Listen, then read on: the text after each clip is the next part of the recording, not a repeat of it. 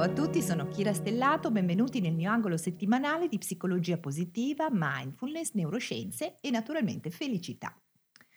Non riesco a smettere di mangiare, aiutami. Non potete immaginare quanti messaggi come questo ho ricevuto nel corso degli anni. E mm, il primo di tutta questa serie di messaggi è stato un, vie- un messaggio che ho inviato a me stessa moltissimi anni fa, quando avevo 15 anni, sull'onda di una situazione familiare veramente disastrosa che mi ha causato non pochi dolori, quindi so di che cosa stiamo parlando, sono vicina a tutti voi. I disordini alimentari come il binge eating sono definiti giustamente disordini multifattoriali perché eh, dipendono da tutta una serie di cause, effetti e condizioni. E quindi anche la soluzione a questo tipo di disordini consiste in una serie di cause effetti e condizioni. Immaginiamoci per un attimo di essere come una pianta, una pianta con un doppio seme. Quindi così come dentro di noi può esistere il seme dell'ansia, della paura e quindi anche del disturbo alimentare, analogamente esiste il seme della ripresa e della motivazione al cambiamento.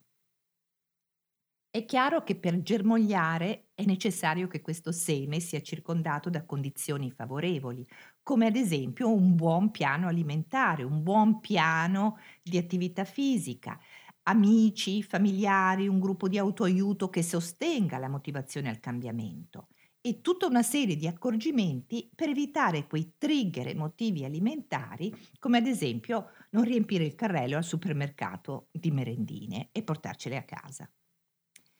Se da una parte, vedete, è facile osservare come in ognuno di noi esistono delle percezioni soggettive, degli automatismi che si attivano con ogni pensiero, ogni nostra parola, ogni nostra azione, dall'altra possiamo immaginare che il cambiamento di questi automatismi possa avvenire solo intenzionalmente.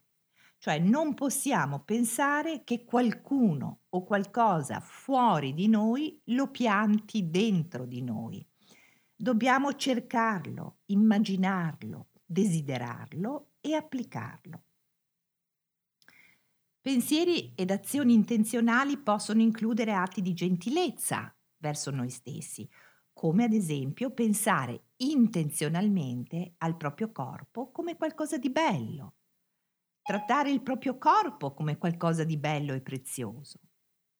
Eh, questo nuovo modo di pensare che all'inizio ci può sembrare assurdo perché non c'è cosa che molti di noi odiano come il proprio corpo, però ripetuto nel tempo gradualmente diventerà la nostra realtà.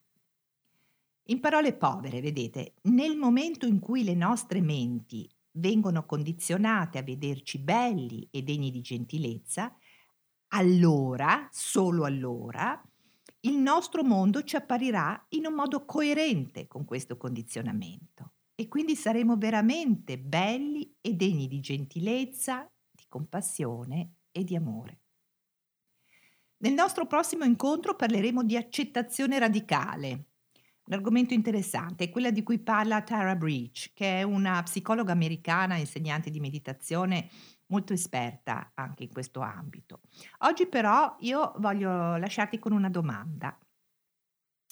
Riconosci, sai riconoscere e sai capire quello che ti sta dicendo il tuo corpo? Non intendo la tua mente, eh? non i libri che hai letto, non le parole degli altri. Capisci e riconosci cosa ti sta dicendo il tuo corpo. Fermati, siediti ed inizia ad ascoltarlo. Scrivi su un diario il suo racconto. Non fare nient'altro. Semplicemente e umilmente ascolta. Se hai domande da farmi, sai, mi puoi scrivere a kira-kirastellato.com oppure iscriverti alla mia newsletter su www.kirastellato.com. Eh, abbiamo anche la tribù dei calzini sbagliati, che è un bellissimo gruppo chiuso su Facebook dove possiamo fare un quotidiano piccolo, costante, semplice, ma assolutamente efficace lavoro di consapevolezza. Non rimanere sola, non rimanere solo. Mando a tutti un abbraccio e un grande sorriso. Ciao!